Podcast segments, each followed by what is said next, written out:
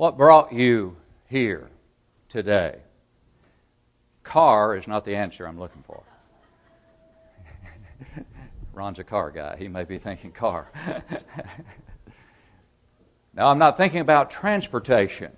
When I ask that question, I'm thinking about motivation. Motivation. What was it that motivated you to be here where you are today? Well, certainly, certainly hope it wasn't dread. I hope you didn't dread coming. And I also really hope that it wasn't just duty that motivated you to come, but rather delight. Delight. That you were delighted as you anticipated coming together with the people of God to study from God's Word, to worship God. We trust in spirit and in truth.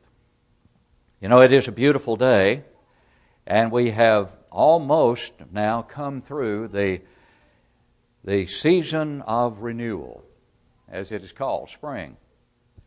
I love what the late Franklin Camp wrote about this. He wrote, The resurrection of Christ matches the resurrection of the natural world. Just as the earth is breaking from its wintry grave, Christ came forth from a grave that could not hold him. In the sepulchre and in the garden in which it stood, the same divine process was going on.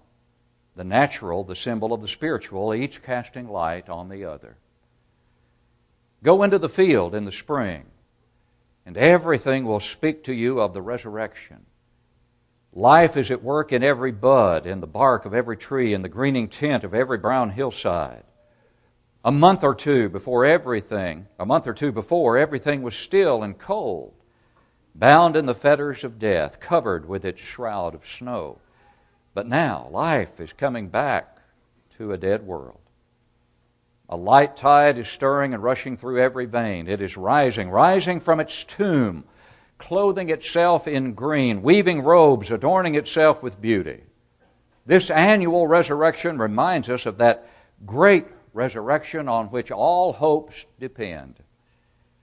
We're not permitted to forget. Year by year, spring weaves its garlands around every tomb. Nature repeats the glad song, The Lord is risen. And then he asks, Shall not those of us who have passed through baptism, a spiritual resurrection, to a new life, take part in this song of gladness and deliverance? Let me ask those of you who are here this morning who have passed through that spiritual resurrection to a new life. Are you still taking part in the song of gladness and deliverance as you once did? Or has the joyful melody been muted or even silenced altogether because the love that produced it needs renewing? This is a very crucial matter. A very crucial matter. This matter of love and whether or not our love is still not only where it was, but whether or not it has intensified and grown or has it waned. Has that song of gladness become muted? It's a crucial matter because it's not only impossible to please God without faith, Hebrews 11, verse 6, but it is impossible to please Him without faith motivated and perpetuated by love. I can prove that. I can prove that from both the Old and New Testaments. And I'd like for us to think about that this morning for a few minutes because it is such a crucial matter. If you go with me back to the book of Deuteronomy, we see a crucial Old Testament passage that, that demonstrates the connection that has always existed between love and law. You know, there are those today who say, well, if you love enough, law doesn't matter. That love and law are mutually exclusive. That's never been true, nor is it true today. Love and law are mutually inclusive. And love is to motivate law keeping. And that's the way God always intended it. Even under that covenant that was not the better covenant under which we live today. Think about it. Listen to Deuteronomy 6, verses 4 through 8. Hear, O Israel, the Lord our God, the Lord is one. You shall love the Lord your God with all your heart, and with all your soul, and with all your strength. And these words which I command you today shall be in your heart. You shall teach them diligently to your children, and shall talk of them when you sit in your house, when you walk by the way, when you lie down, and when you rise up. You shall bind them as a sign on your hand, and they shall be as frontlets between your eyes. What we have just read is a part of what is called the Shema among the Jews, their morning and evening service that many engage in contains these words that begin Hear, O Israel, the Lord our God, the Lord is one. You shall love the Lord your God.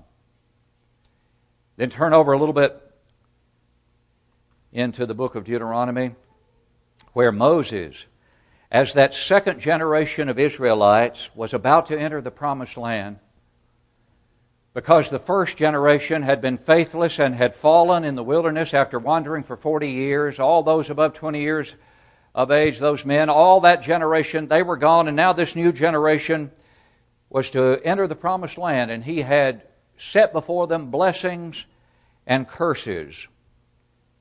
And here's what he said about the curses in verse 45 of Deuteronomy 28. Moreover, all these curses shall come upon you and pursue and overtake you until you are destroyed, because you did not obey the voice of the Lord your God to keep his commandments and his statutes which he commanded you.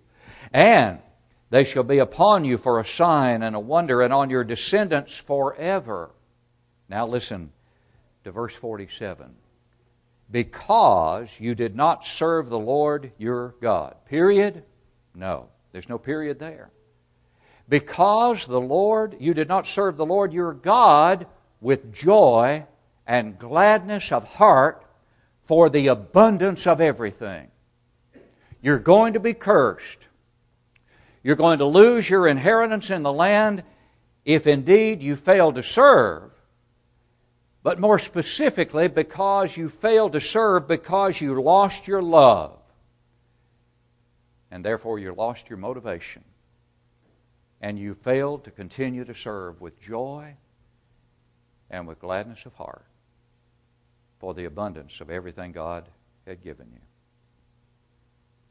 When we look at 1 Chronicles 28 and verse 9, as David was on his deathbed, the admonition to his son Solomon was this And as for you, my son Solomon, know the God of your father and serve him with a loyal heart and with a willing mind. For the Lord searches all hearts and understands all the intent of the thoughts. If you seek him, he will be found by you, but if you forsake him, he will cast you off forever. Some of us are old enough to remember an old song back when I was a teenager to know Him is to love Him. Remember that old song? Well, that's what David is telling his son Solomon about God. He does not say immediately, serve Him. He says, know Him. Know God. Come to know God. Understand God. Understand His love. Understand His grace. Understand His mercy. Understand His justice. Know Him and then what? Serve Him. How? With a loyal heart and with a willing mind, because that's what God has always wanted. When you go over to Isaiah chapter 5, you find an Old Testament parable in Isaiah chapter 5 about a vineyard that turns out to be Israel, God's people. God's people who had, who had returned to God, who had given them so much, rebellion and complaint and murmuring after all that God had done for them. And verse 4 of Isaiah 5 is the key rhetorical question in this context. Here it is What more could have been done to my vineyard that I have not done in it? God is asking Israel, Tell me what more I could have done for you than I have done. And why is it that when I expected when I expected good grapes, you brought forth wild grapes, sour grapes. I did everything to motivate you to serve me out of what? Out of love and gratitude.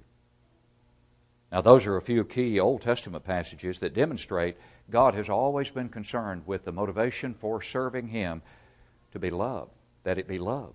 Now, when we come to the New Testament, certainly that is also the case. And as we have often said, under the new covenant, we bask in the sunlight age of the gospel. We bask on this side, in the sunlight on this side of the cross, on this side of Calvary, where the culmination of God's love and grace and mercy was shown in the giving of His only begotten Son. How much more motivated should we be to keep that love light burning, so to speak, within our hearts? How much more motivated should we be to serve God as God has always desired to be served? And if He could ask Israel of old, What more could I have done for you? What would He ask us? And how much more meaningful, perhaps, would that question be if it were asked of us today? What more could I have done than giving you my only begotten Son? Therefore, it shouldn't be dread that brings you here. It shouldn't be duty alone that brings you here. It ought to be sheer delight. Sheer delight that brings you here, not just Sunday morning for worship, but an hour earlier and a few hours later this evening and a few days later on Wednesday. Why? Because you can find Wednesday night in Scripture? No, you won't find Wednesday night. What you do find is love the Lord your God with all your heart, with all your soul, with all your strength, all your mind. And what you do find is seek first the kingdom of God and His righteousness. And how do I manifest that I'm doing that? And so we live in the sunlight and Jesus in John 14, 15 summarized it so beautifully, didn't he? When he said, If you love me, keep my commandments. If you fear me, if you dread, no, if you love, keep my commandments. I've said before that I believe Galatians 5 6 provides one of the finest summary statements of everything we're to be about that one could ever find in Scripture. Galatians 5, verse 6 For in Christ Jesus neither circumcision nor uncircumcision avails anything, but faith which works through love. Not just faith that works, but faith that works through love. Paul, writing to those who were threatened by Judaizing teachers trying to get them to go back under that former covenant, said to them, That's not what's important. What is dead and what has been nailed to the cross is not important. What is important is the cross and the obedient faith that is motivated by love. Is it possible? Is it possible for us to attend services every time the doors are open and still be in need of renewing our love? Indeed, that's a possibility. Indeed, it is. Because what was once service to God motivated by that love can basically devolve into service that becomes more formalistic and ritualistic and that is based more upon duty than it is upon that love that once characterized my life as a Christian. When I first came out of the waters of baptism, for example, and I realized that I was truly cleansed from sin by the blood of Christ. What about that first enthusiastic devotion? Is it still there as it once was? Has it even deepened and grown? And is it possible for it to wane and to diminish and to even disappear to the point that the Lord, that the Lord, even though we are doing an awful lot in the kingdom, would still have reason to condemn us? Is that even a possibility? Let's go to Revelation chapter 2 and see not just the possibility of it, but the reality of it. In the letters to the churches of Asia, the first of which is Ephesus, that's exactly what we read about. Listen to the first verses of chapter 2 of Revelation. To the angel of the church of Ephesus, write These things says he who holds the seven stars in his right hand who walks in the midst of the seven golden lampstands. I know your works, your labor, your patience, and that you cannot bear those who are evil. And you have tested those who say they are apostles and are not, and have found them liars. And you have persevered and have patience and have labored for my name's sake and have not become weary. If we stop right there, we would think we're reading about a congregation that has nothing but the commendation of the Lord. But commendation is only one of five parts of this letter. Because the commendation is followed by condemnation, and then commands, and then the consequences of failing to keep those commands, and finally comfort in the seventh verse. There are some words of comfort. But you see, verse 4 says, Nevertheless, I have this against you, despite the fact that I commend you for your works your labor, that indicates, that, in, that word indicates intense toil, hard work. This was a church that was hard at work. Your patience, meaning your steadfastness, you're standing up under trials, under difficulty, and you're standing against those who are evil. You are willing to discipline. You're willing to practice church discipline. And so he commends them initially for their deeds, for their discipline, and for their doctrine. All of these were intact.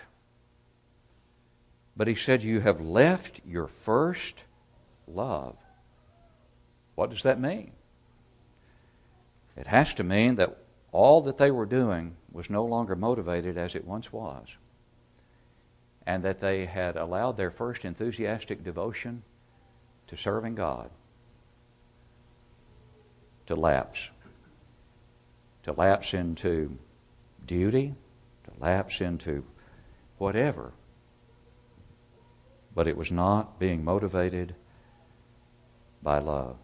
What had caused it? What causes it today among those who are Christians who at one time were enthusiastic and, and involved and motivated properly? Well, many times it is attachment to the world. And many times the world just simply creeps in and, and drains the individual of that first enthusiastic devotion and that love. And so you can't love both and still be pleasing to God. Jesus said that, didn't he? No man can serve two masters.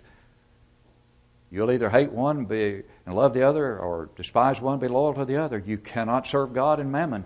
You cannot have it both ways. And so many times the world, and that's one of Satan's greatest tools, he'll use the influence of the world to diminish the love and enthusiasm that we once had for the Lord. And when will he go to work on that?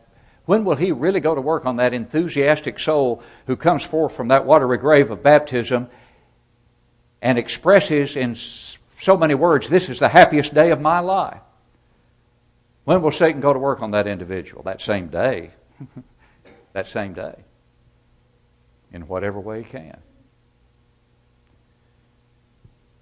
And so attachment to the world is a cause that leads to a need for renewing one's love. And sometimes it's adversity. Attachment to the world and adversity from without, that is, those outside the church who become our adversaries and who do not want to see us put them to shame, so to speak, by the lives that we are living. And so they, in effect, try to convince you you don't need to be so on fire for the Lord, as the expression goes. You don't need to be so enthusiastic. You need to calm down. you need to kind of be reasonable about this new thing you found called Christianity. And so old associations tend to become adversaries to the extent that they don't want to be shamed by your new way of living. They want you to be more like you once were so that they can still be comfortable around you. There are all sorts of adversaries from without, but many times, loss of love can be from adversaries from within.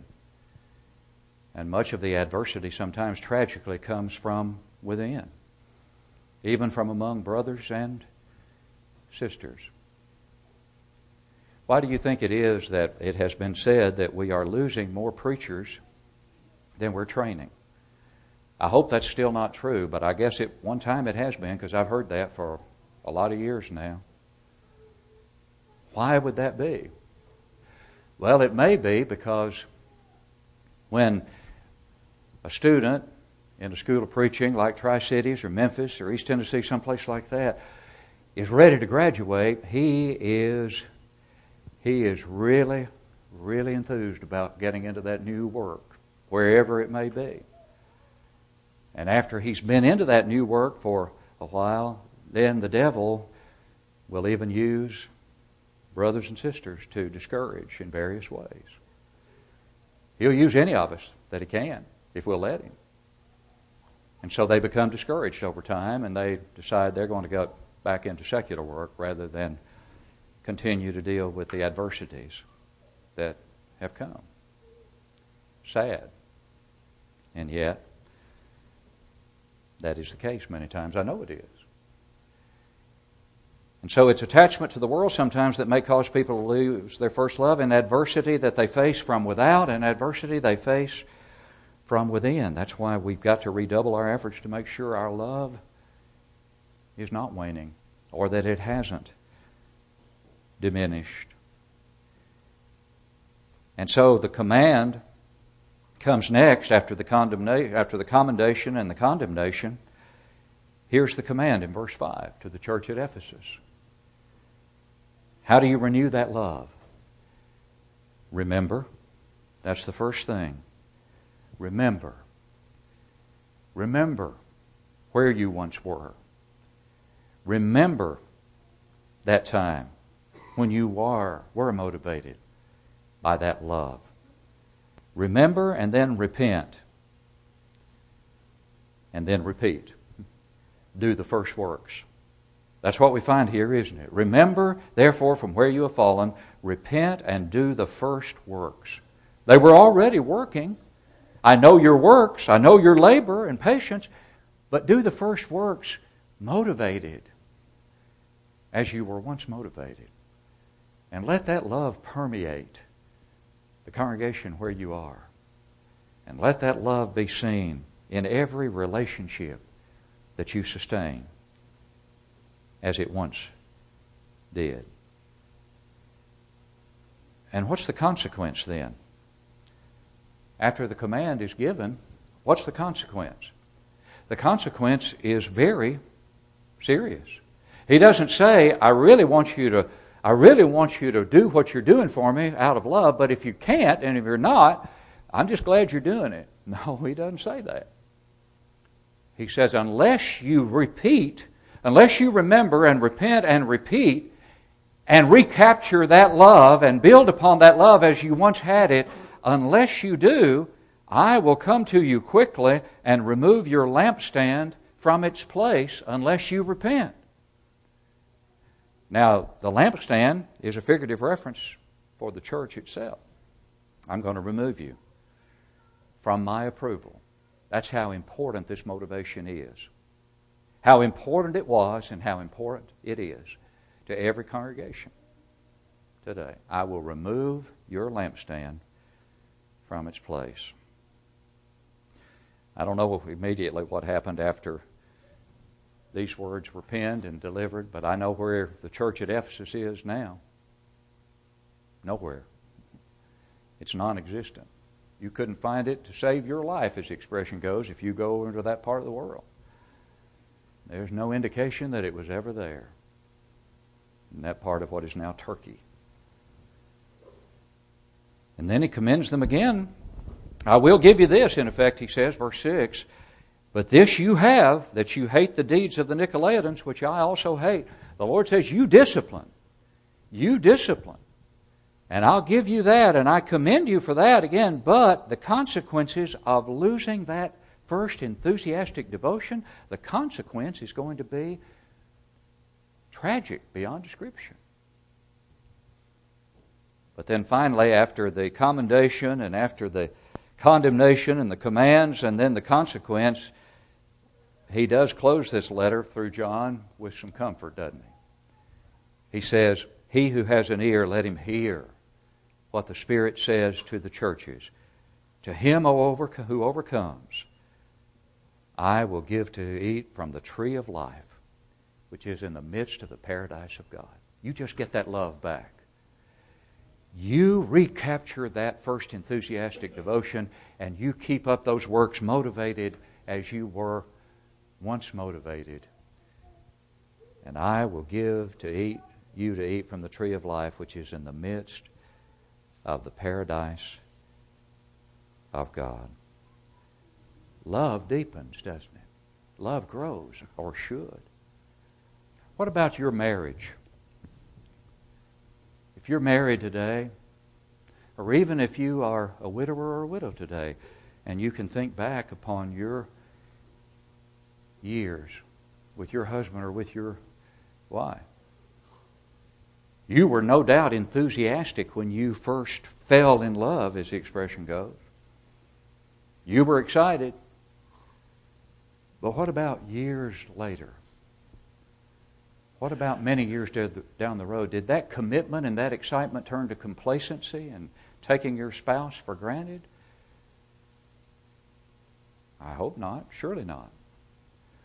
Oh, I can remember the first time I met this lady, my wife. I remember the first time I saw her in the humanities building on the University of Tennessee campus. And when I saw her, something clicked right there. My determination set in. And ultimately, I was blessed to have her become my wife. Was I excited then? Oh, yes. But am I more excited now? Oh, yes. Oh, yes. What I feel now pales in comparison. Or what I felt then pales in comparison to what I feel now, even though I was very much in love back then. I've been trained too, Steve. but you know, part of that training, part of that training is growing closer and closer together. The longer that you are together, you don't become complacent, you become more committed. More committed. Why, I even took some of the grandchildren one day when we were visiting on the UT campus. I said, I want to take you to the humanities building. I want to take you downstairs and I want to take you to the very room where I first saw your Nana. And we did that. I'm silly like that, sentimentalist. We took a picture together because that was an important place to me. It's the first time I ever laid eyes on her. But I can tell you right now, that relationship is far, far deeper than it was back then. And I'm sure so many of you, hopefully all of you who are in that marriage relationship or who have been blessed by that wonderful relationship can say that same thing. Well, what about our marriage to Christ? The Bible makes it abundantly clear that the church is the bride of Christ. And you are the church if you're a Christian this morning. So, where is your love for Him now versus your love for Him when you first became His bride? When you first became married to Christ? It should be just as that marriage relationship deepened, stronger. Is that the case? If not, repent.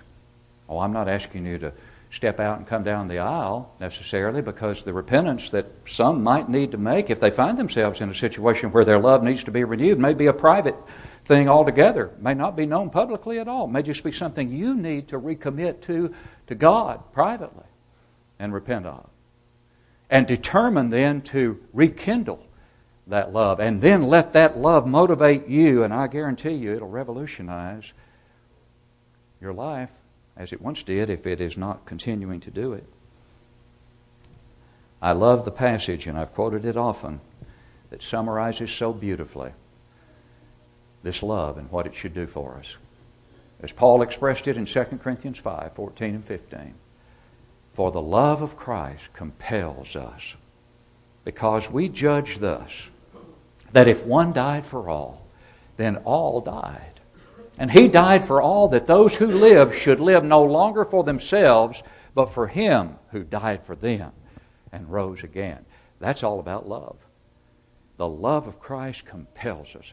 And we've mentioned before that word compels translated constraineth in the King James means to shut up close, to hem in, to confine, to surround. And so Paul is saying, I'm surrounded by love. I am surrounded by love. And that's what we need to be teaching and preaching biblical love. Love that will motivate us to live for God as God wants us to be motivated. Oh yes, love disciplines. As we've seen from Revelation 3:19, Jesus said, "As many as I love, I rebuke and chasten." And the church at Ephesus was involved in discipline. They were involved in good works. They wouldn't tolerate evil. They were standing against those who were false apostles. But what was motivating all of that? Obviously, it was not what once had motivated them to do it. Let's make sure we never lose that motivation. Let's make sure we're determined to recapture it if any of us have lost that. I like this quote very much from a book by the late Nelson M. Smith, gospel preacher, who died back in 2003. It's a quote from his book that was entitled, What is This Thing Called Love? And this was in the chapter entitled Love and Preaching. And he says, quote, We have perhaps all too often succeeded in making Jesus only a better lawgiver than Moses, and have made men to tremble because they have sinned against the law of God, and have not made them weep because they have sinned against the love of God. We make them to fear because they have broken the law of God, but have not made them to grieve over having broken the heart of God. We have only succeeded in making men the slaves of fear and duty rather than the radiant servants of joy. Every gospel preacher has an obligation. Every Christian really has an obligation not to make others feel as though they're the slaves of fear and duty, but to encourage them to become rather the radiant servants of joy. And so let me ask you examine yourselves and answer the question Are you a slave of fear and duty and no longer a radiant servant of joy? If you haven't obeyed the gospel, you're not a servant, period, are you? And you need to do that to become that radiant servant of joy. Believing with all of your heart that Jesus is the Christ, you must repent of your sins, confess Him to be the Christ, and be buried in baptism for the forgiveness of your sins. And you can come forth from this watery grave of baptism as a radiant servant of joy. But if you once did that and can remember when you were that radiant servant of joy, but you honestly cannot say that you still are that radiant servant of joy. Then make that right. Not necessarily publicly, because as I said, it may require no public confession of all. The only sins that need to be confessed publicly are those that have been committed publicly and are known to others. But examine your love. Examine your love. And ask yourself honestly Am I a slave of fear and duty, or am I a radiant servant of joy? If you're one who does need to come home publicly because you have sinned in a public way, then we plead with you to do that as we extend the Lord's invitation as we stand to sing to encourage you.